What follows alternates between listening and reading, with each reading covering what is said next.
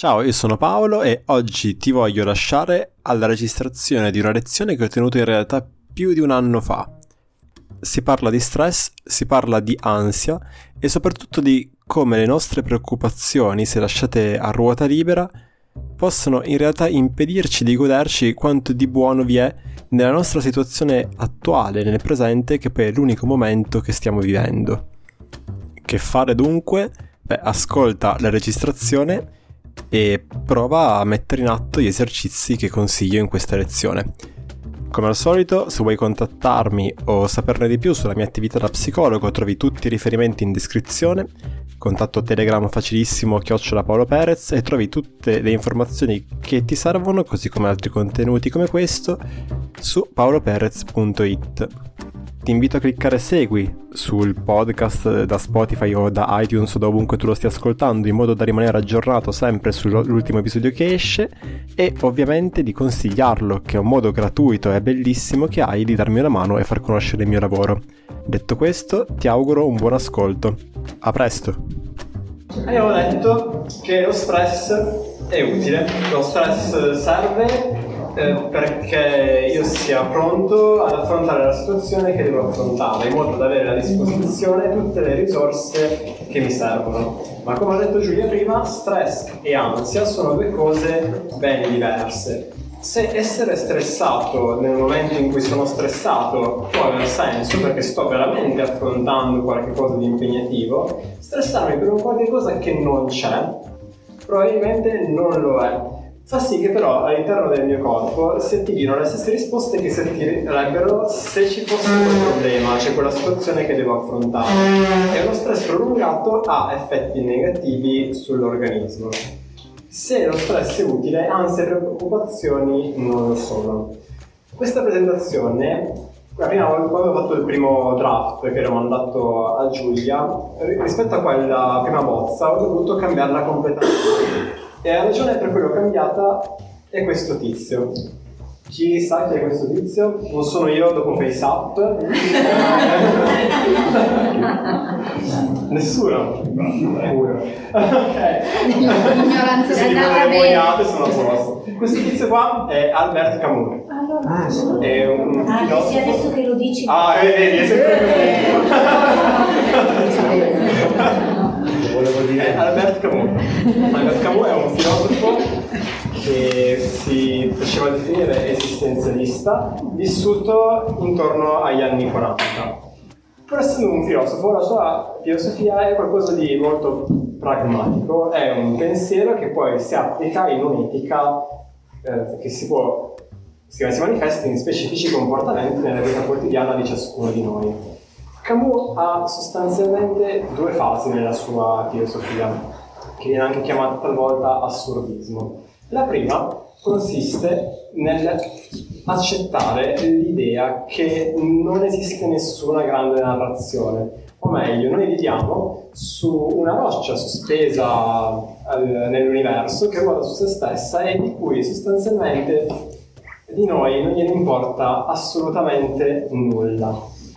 Per quanto quindi noi possiamo, ci autoilludiamo con quelle che possono essere spiegazioni o religioni, e per Camus la religione è il modello, diciamo, archetipico di, di spiegazione, di, di razionalizzazione che tentiamo di fare della realtà, in realtà tutte queste spiegazioni sono ugualmente false. E l'unico criterio che ci dobbiamo domandare eh, di fronte a queste spiegazioni è se siano utili e non se siano vere. Camus, nella prima parte della sua filosofia, è un filosofo della mondanità e del quotidiano. Lui rifiuta tout tutte le narrazioni, cioè qualsiasi spiegazione la nostra mente prova a dare a quello che eh, succede, che succederà, è per lui una stupidaggine. Eh, l'esempio che per lui è più importante è l'idea della religione cattolica cristiana della vita oltre la morte, cioè quello che lui critica è il fatto che tu possa vivere più superficialmente questa vita con l'idea che tanto poi ce ne sarà un'altra. E questa per lui è la ricetta per vivere una vita buttata, per sprecarla. Se questo è l'esempio massimo, più concretamente, significa lui fa sempre questo esempio nel suo mito di Sisifo, comunque un esempio molto simile, che un ragazzo molto giovane che magari studia alle superiori eh, e dice ok ma solo nel momento in cui inizierò l'università la mia vita avrà un senso, inizierà e comincerò a godermi quello che c'è. E poi arrivato all'università dice sì, ok, questo è interessante, ma eh, sono comunque dipendente dai miei genitori, solo quando lavorerò allora potrò essere completamente felice. E poi inizia a lavorare dice ok sì, ma questo è un lavoro iniziale, è un primo lavoro, eh, ancora non mi soddisfa, solo nel momento in cui avrò le mie attività e sarà tutto esattamente come dico io, allora sarò felice. E poi arriva lì a 50 anni. Ci siamo. ok. Siamo tutti Ed è un problema. Quindi dice, esiste una felicità di cose piccole e preziose a cui tu potresti accedere in qualunque momento solamente allungando la mano e rinunciando a queste spiegazioni su come il mondo dovrebbe essere a riscatto di ciò che è. Dice Camus, se c'è un peccato in questa vita è quello di risparmiare vita sperando in qualcosa d'altro ed evitare la quieta grandezza di questa. I filosofi, e Camus non è un'eccezione, nelle loro scritture mettono tanto della loro vita personale. Camus arriva eh, da una situazione poverissima e di guerra e si ritrova a diventare parte dell'elite francese intellettuale. Eh, è un filosofo che scrive nei suoi versi in modo molto appassionato della bellezza delle relazioni, della natura, del sole e delle donne. Era un bell'uomo e tant'è che gli è stato chiesto di posare per Vogue, penso abbia detto di no, e si dice che non avesse mai meno di tre amanti contemporaneamente e si trattava di... sì, sì, sì, sì. No, una delle cose più interessanti di Camus secondo me è la sua vita, cioè che, come lui traduce in azione quello che lui pensa.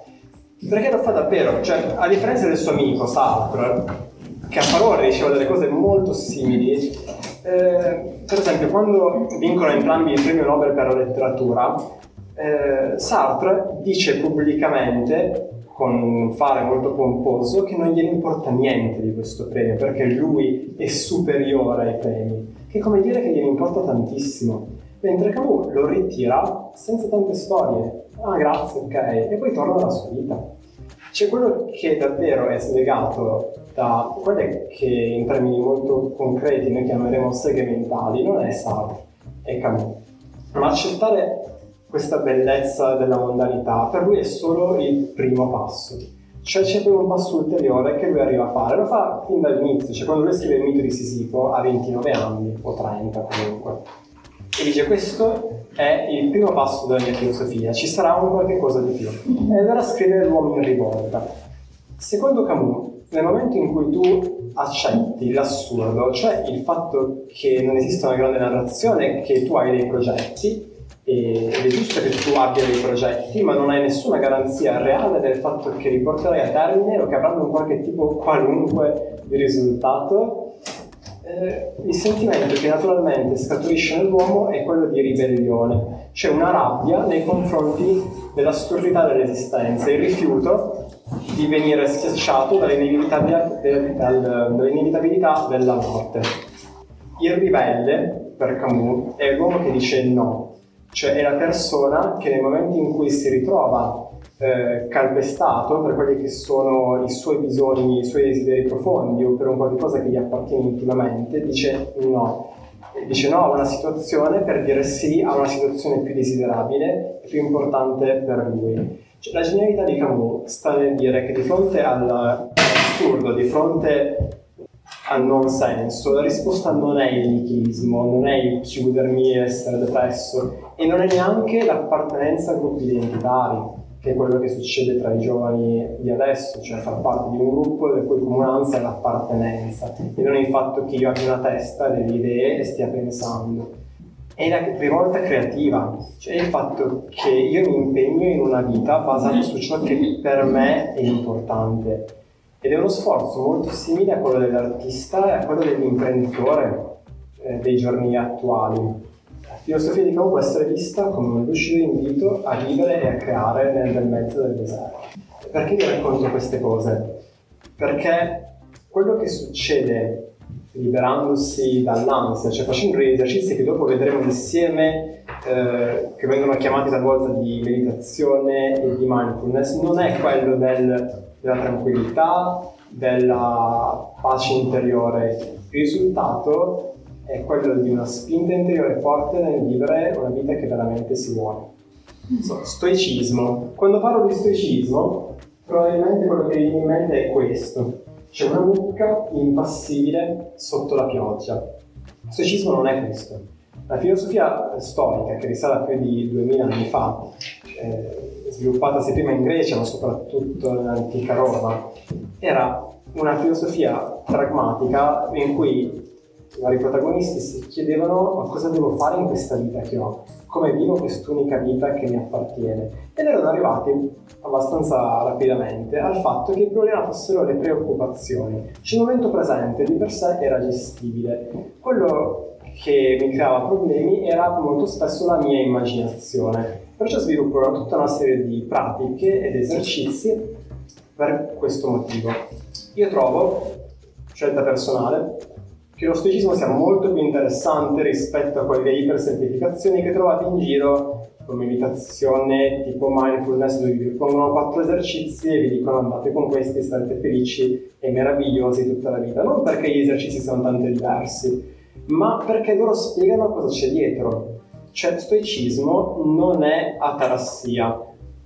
L'obiettivo degli stoici non è l'assenza di, di emozioni, non è buttare tutto dentro eh, e farmi scorrere tutto quanto. L'obiettivo di questi esercizi è l'aumento della propria consapevolezza, che significa che se eh, io ho un lavoro che non mi piace e il mio capo mi manda a fare il corso di mindfulness perché mi vede stressato e io lo faccio, quello che succede non è che continuo a fare lo stesso lavoro e mi lascio scivolare tutto quanto, e che se prima riuscivo a farmelo andare bene per delle storie che mi raccontavo, siamo in Italia, c'è crisi, bisogna accettare qualunque cosa arrivi e il lavoro anzi ringrazia che lavoro ce l'hai e il capo è giusto che sia cattivo con me perché io prima di essere contento devo fare 25 anni di gavetta, eh, zitto e muto e solo dopo noterà le mie capacità e mi promuoverà.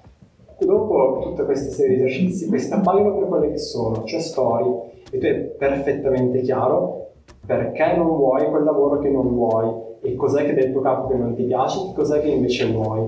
L'obiettivo di questi esercizi è facilitarti nell'uscire da quella situazione dove non vuoi stare, non fartici restare ma impassibile. Quindi stoicismo non è atassia, è imparare a conoscere se stessi, aumentando il tempo tra stimolo e risposta, rendendo consapevoli di se stessi e delle proprie preferenze. Cioè, attraverso questi esercizi nel momento in cui mi ritrovo a litigare con quella persona, eviterò di reagire come ho sempre fatto. Oh. Mi servirà una possibilità eh, di azione diversa, cioè potrò agire in un modo differente. E questo avviene tutto in modo automatico, cioè questi esercizi si fanno prima della, della situazione che mi crea problemi, mica durante.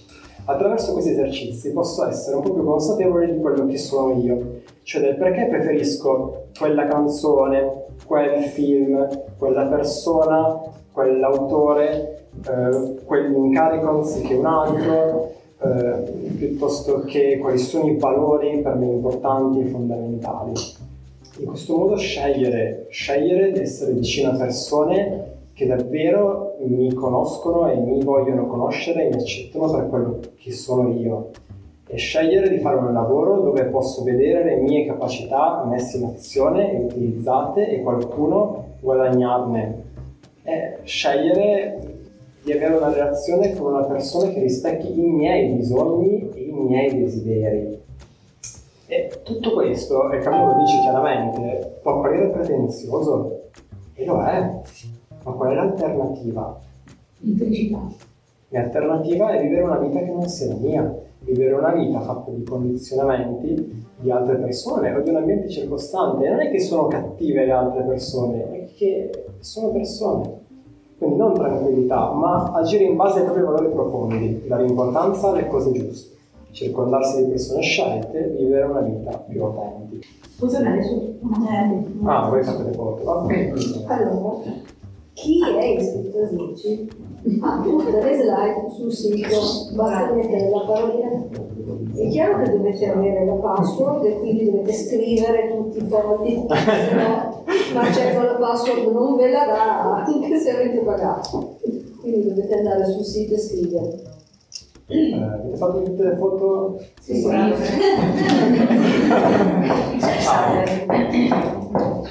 Ok. Quindi altro che atarassia, ci vuol dire essere disposti a entrare in conflitto, vuol dire essere disposti a... Stella, devi firmare il tuo foglio prima di uscire, sennò è come se non ci fosse. Eh, sì. In Italia funziona. Non ci hanno visto tutti, però devi firmare lo stesso. Perché non prendere l'ascensore. Quindi altro che atarassia, ci vuol dire essere disposti a rovesciare la propria vita per una vita migliore. Voi sapete chi è questo tizio? Qui a fianco. Questo, è, eh, questo è a Roma. Questo è Marco Aurelio. Ok. Marco Aurelio è stato l'imperatore romano in uno dei periodi più bui dell'impero romano, cioè eh, dove c'erano costanti invasioni esterne e lui non voleva fare l'imperatore, lui voleva leggere, voleva studiare, voleva fare teatro, voleva vivere una vita tranquilla, ma non poteva scegliere perché o fai l'imperatore o muori. e quindi alla- quando si è trovato, si è trovato ad essere la persona con più responsabilità e carico della terra probabilmente nel momento in cui è esistito lui. Lui non voleva fare l'imperatore, non, non era quello il suo.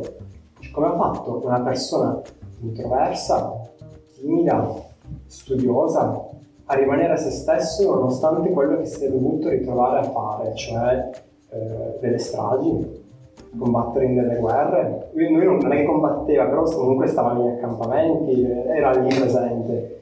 Eh, vivere delle, delle tragedie incredibili, ha perso sei figli, Marco Aurelio se non sbaglio, e eh, la moglie a cui devi tenere è morta prima di lui e comunque nonostante tutti i suoi sforzi l'impero romano è andato sempre verso un declino, non verso un miglioramento.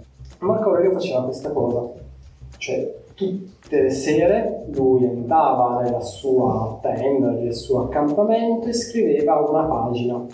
E noi abbiamo queste pagine, cioè il libro si chiama I pensieri o le meditazioni di Marco Aurelio, ma uno può pensare cosa, di cosa parla l'imperatore filosofo, cioè una persona che è stata cresciuta con i migliori stimoli culturali e intellettuali dell'epoca, cioè scriverà dei trattati pazzeschi sulla guerra, no, scrive delle cose del tipo oggi ero nell'accampamento e mio nipote voleva giocare con me e io invece l'ho fatto mandare via, in modo anche brusco. Questo non mi ha fatto stare bene e domani, qualunque cosa succederà, io giocherò con mio nipote se me, lo verrà a chiedere. Sono tutte cose così, gratitudine verso sua moglie, verso sua madre, un incontro che ha avuto in quella giornata, un pensiero che lo può, che lo può aiutare o che l'ha aiutato in un certo modo. Perché è importante? Perché Marco Aurelio fa nel suo piccolo un esercizio, un esercizio in cui tu ti ripensi, un esercizio di auto-osservazione. Perché questa vita più vera non la decidi tu, questa vita più vera è una cosa che tu scopri e lo scopri ripensandoti, cioè osservando te stesso in azione. Marco Aurelio ogni sera scriveva quello che aveva fatto, quali erano i pensieri, le emozioni che scaturivano dalle sue azioni e cosa avrebbe potuto fare di diverso per rimanere fedele a se stesso, per non perdersi in, quel, in quella vicenda che era la sua vita fatta di eventi, di responsabilità di problemi. E ci riesce, perché lui rimane Marco Aurelio fino alla fine. Il discorso è che attraverso una serie di esercizi di distacco dei propri pensieri automatici, o piuttosto che di scrittura creativa, piuttosto che di autoriflessione, tu scopri quali sono quei valori su cui vuoi basare la tua vita. Non li decidi in maniera arbitraria, perché altrimenti sarebbe soltanto un'altra grande narrazione della tua testa, ma lo scopri. Ed è la stessa cosa che fai quando vai da uno psicologo.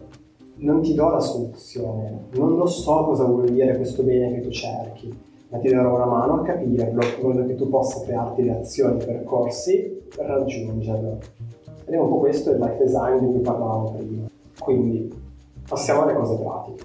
Questa è l'ACT, la Acceptance and Commitment Therapy, che è la versione scema divulgativa dello stoicismo. È registrato questo, vero? ok. Bene, non metterlo in giro. esatto. Tirato su bene così. Harris, questi divulgativi sono, uno vale l'altro, sono simili, ne scrive due, sono, sono identici, cambiano i capitoli. Eh, appunto su questa tecnica che si chiama ACT esiste una serie di pratiche appunto di auto-osservazione. Eh, quello che mi piace di questa roba qua che a differenza del- di Cabazzino e di altri autori che, che- che propongono questi protocolli cattivi dove tu devi meditare per 35 minuti, 50 minuti, cioè, madonna santa. Quindi dice no, no, no, puoi fare degli esercizi più semplici, ma tanti, all'interno della tua quotidianità e ottenere un effetto simile. Va via, va via. Eh, secondo l'ART, la domanda che ci dobbiamo porre quando pensiamo una cosa non è se questa cosa che pensiamo è vera o non è vera, ma è questo pensiero mi è utile? La verità è intesa in un senso pragmatico. È tanto vero un pensiero quanto più questo è utile.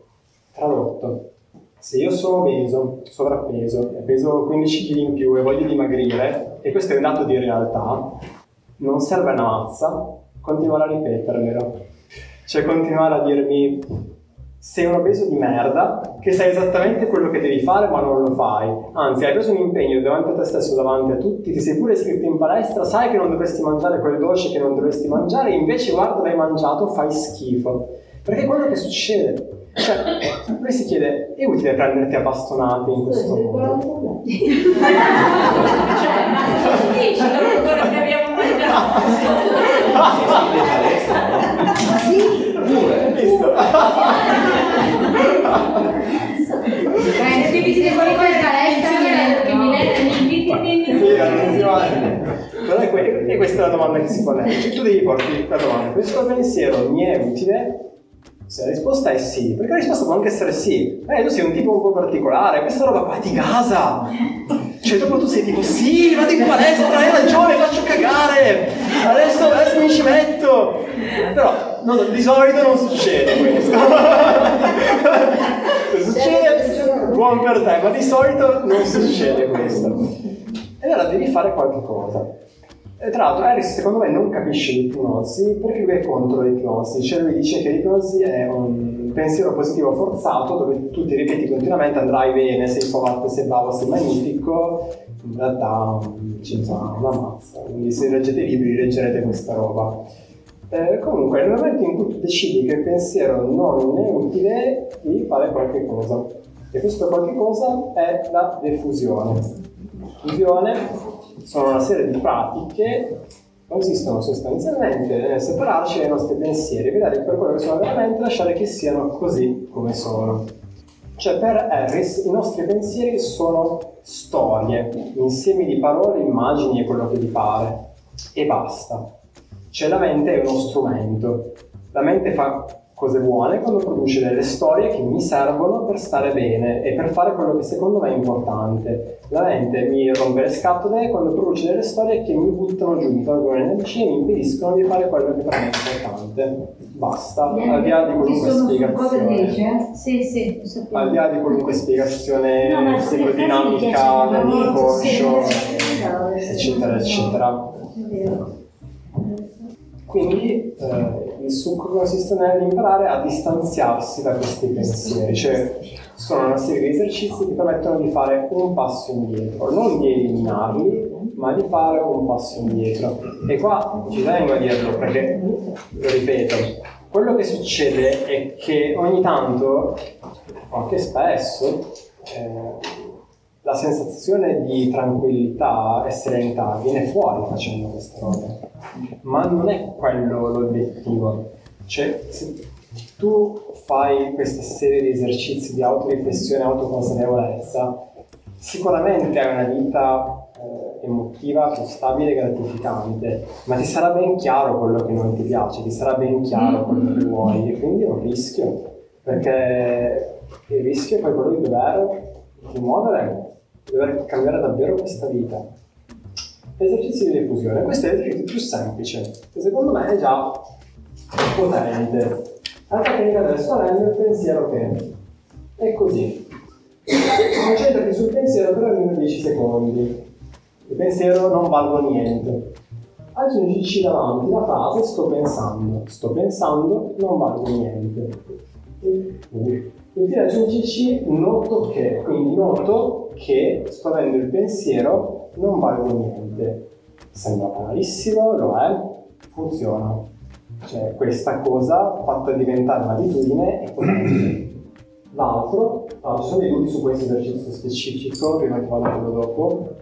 Ma dopo ce lo puoi fare. Prova a farlo nella tua testa mentre parlo, non so se faccio fartelo fare. Sta funzionando, sì, ok. Stai pensando, sì. Ma questo serve anche per allontanarli un po' il pensiero, perché è come se lo guardi. Sì, esatto, esatto, sì.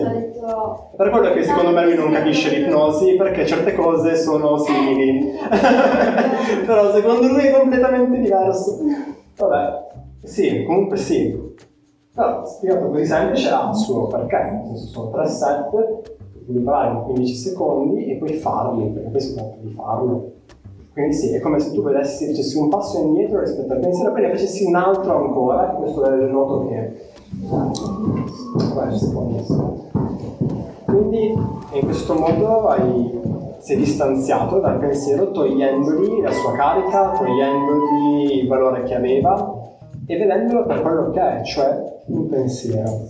Se ti è utile, puoi ritornare nel tuo pensiero e sentire quelle sensazioni che ti servono di energia, di carica, anche di star male, perché anche star male può essere utile se ho fatto una cosa che so che non dovevo fare e non voglio farla più. Però la domanda fondamentale è sempre la stessa, mi è utile? E poi c'è l'esercizio numero 2, simile all'esercizio numero 1. Dai un nome alle storie. Dopo aver fatto con una certa continuità l'esercizio numero 1, quello che succede è che ti accorgi che certe storie si ripetono banalmente, quindi puoi catalogarle, cioè puoi dargli un nome e puoi riconoscerle nel momento in cui arrivano. Quindi, ah, questa è la storia del non valgo abbastanza, questa è la storia del faccio schifo, questa è la storia del non so fare niente, con la stessa logica di quella di prima. E volendo, dice Harris, ringraziare la mente, ringraziare la mente per questo pensiero. Grazie mente per avermi fatto venire in mente, darci nota storia del non valgo niente. L'importante qua è non essere sarcastici o cattivi, perché l'obiettivo è proprio quello del distanziarsi, non di dargli peso. Se io sono sarcastico o cattivo, giudico questo pensiero che sto avendo. Cioè è come se stessi dicendo, perché questo sempre io, quindi a me stesso, che stupido che sei a pensare questa roba. Non è questo l'obiettivo, questo fa peggio.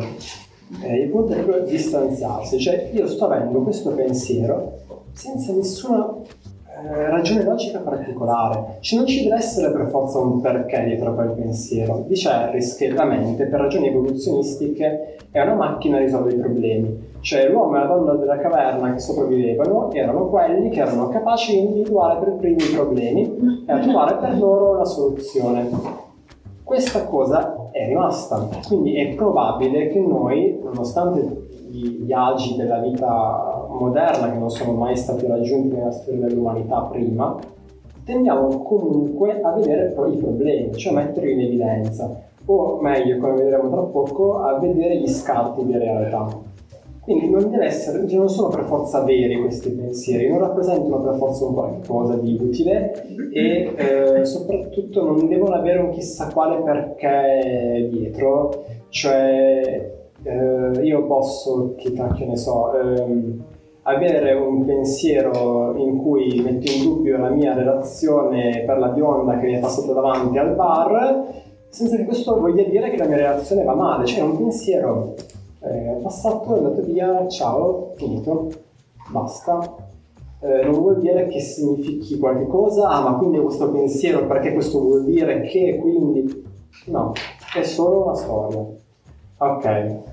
Qui sono altri, altri esercizi. Visualizzarli in qualche maniera ridicola, cioè dipinti su una tela, stampati su una cartolina, ehm, tatuati sulla schiena di un motociclista, cioè brutto peloso, cioè quella cosa orrenda. Ascoltarlo con voci buffe in maniera più lenta, veloce, vederlo come foglie che scorrono lungo un fiume, eh, nuvole nel cielo, sono tutti esercizi di questo tipo qua. Qualunque roba funzioni, basta capire la logica della cosa e poi farlo per come ti viene. Ma cosa dovrebbe capitare qua?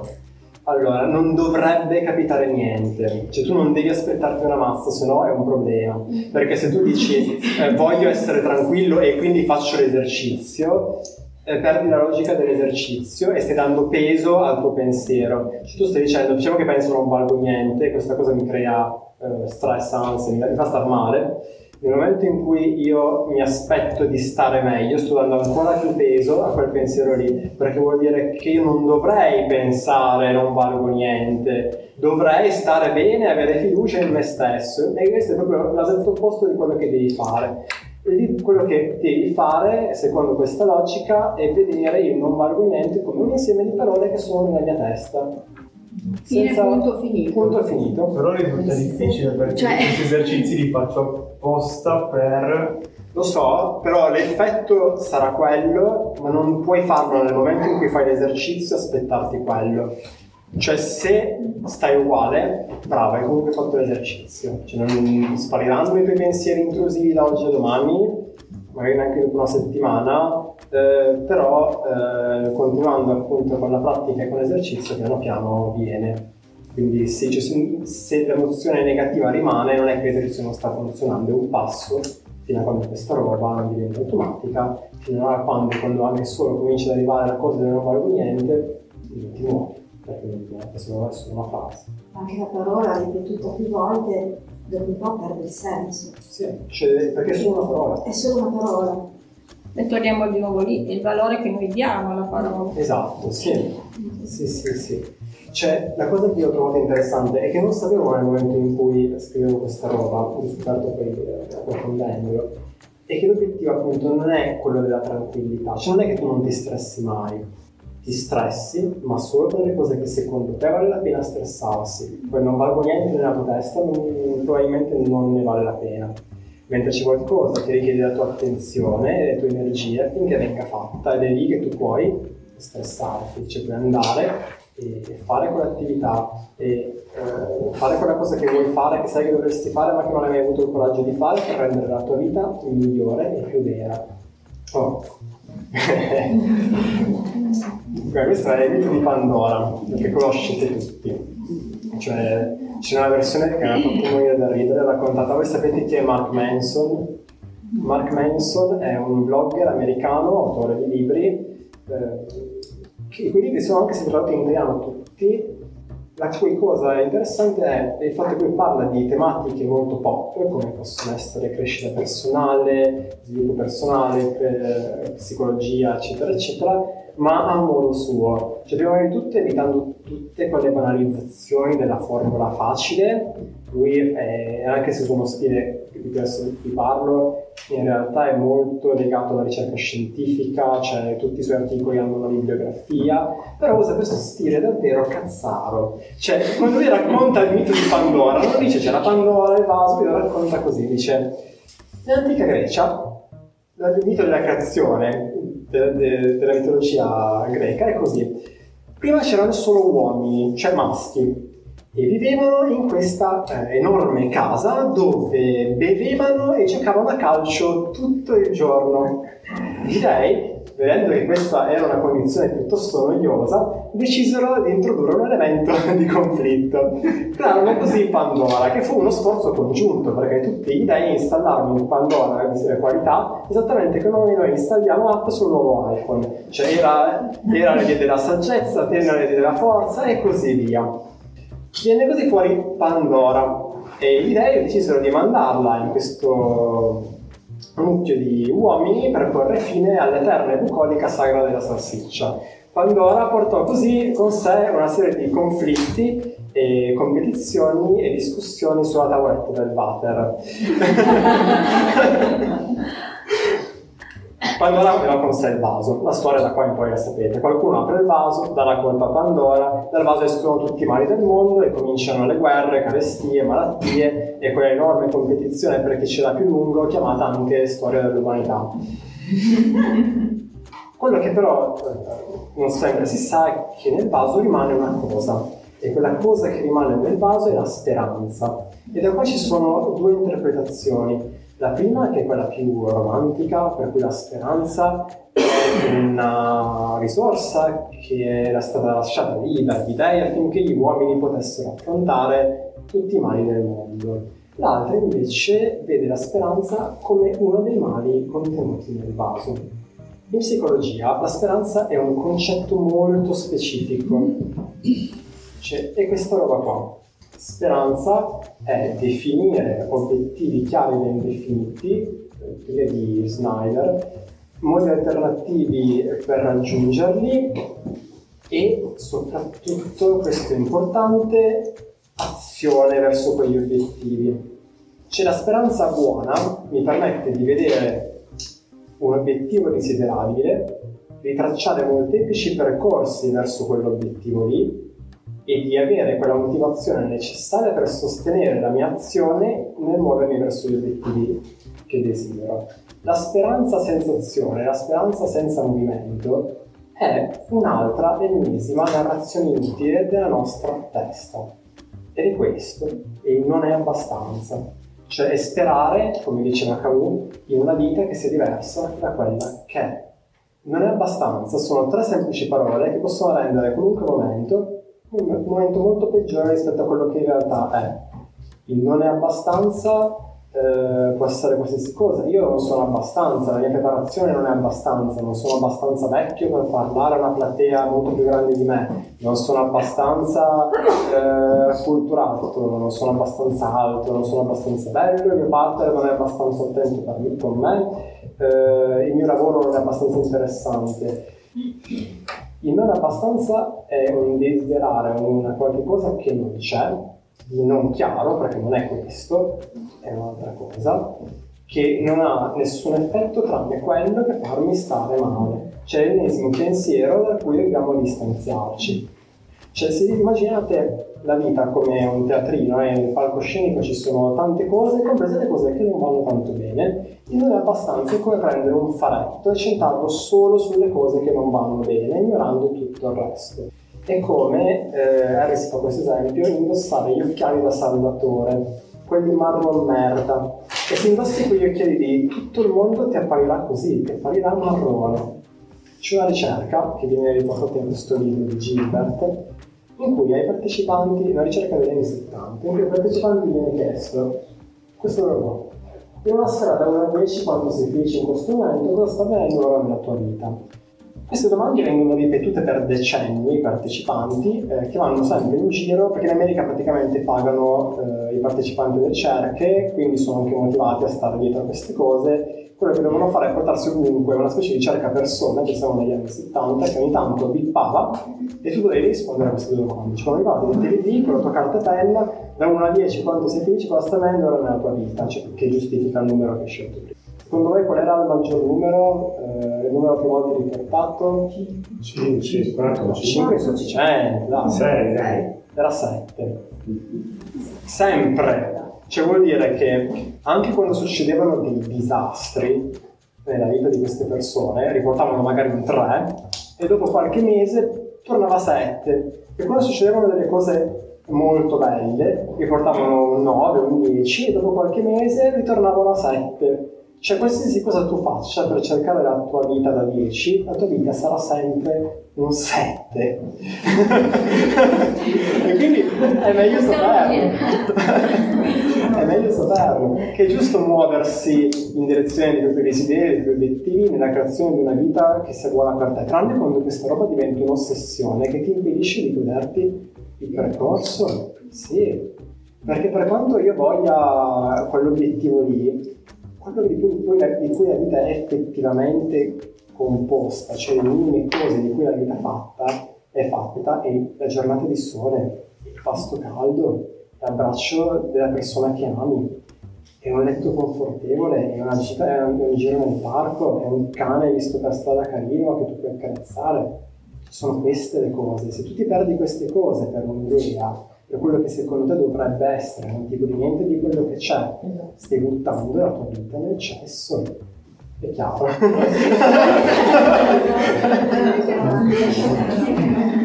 Bene, torniamo alla parte dei valori.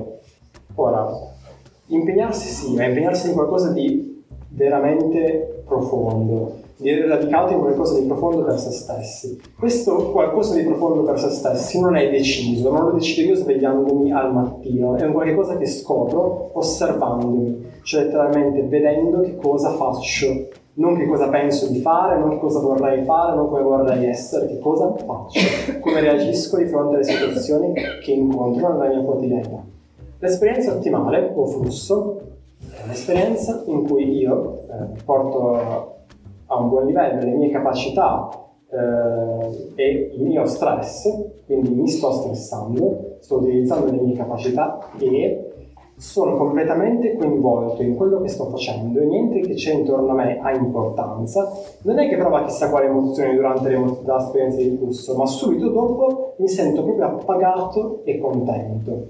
La cosa interessante di questa roba è che l'esperienza di flusso non è legata a uno specifico tipo di esperienza, ci sono delle caratteristiche, cioè che sia impegnativa, ma soprattutto che sia importante per te. Cioè tu puoi scoprire cosa è importante per te osservandoti e cercando di capire quando è che eri nell'esperienza di flusso.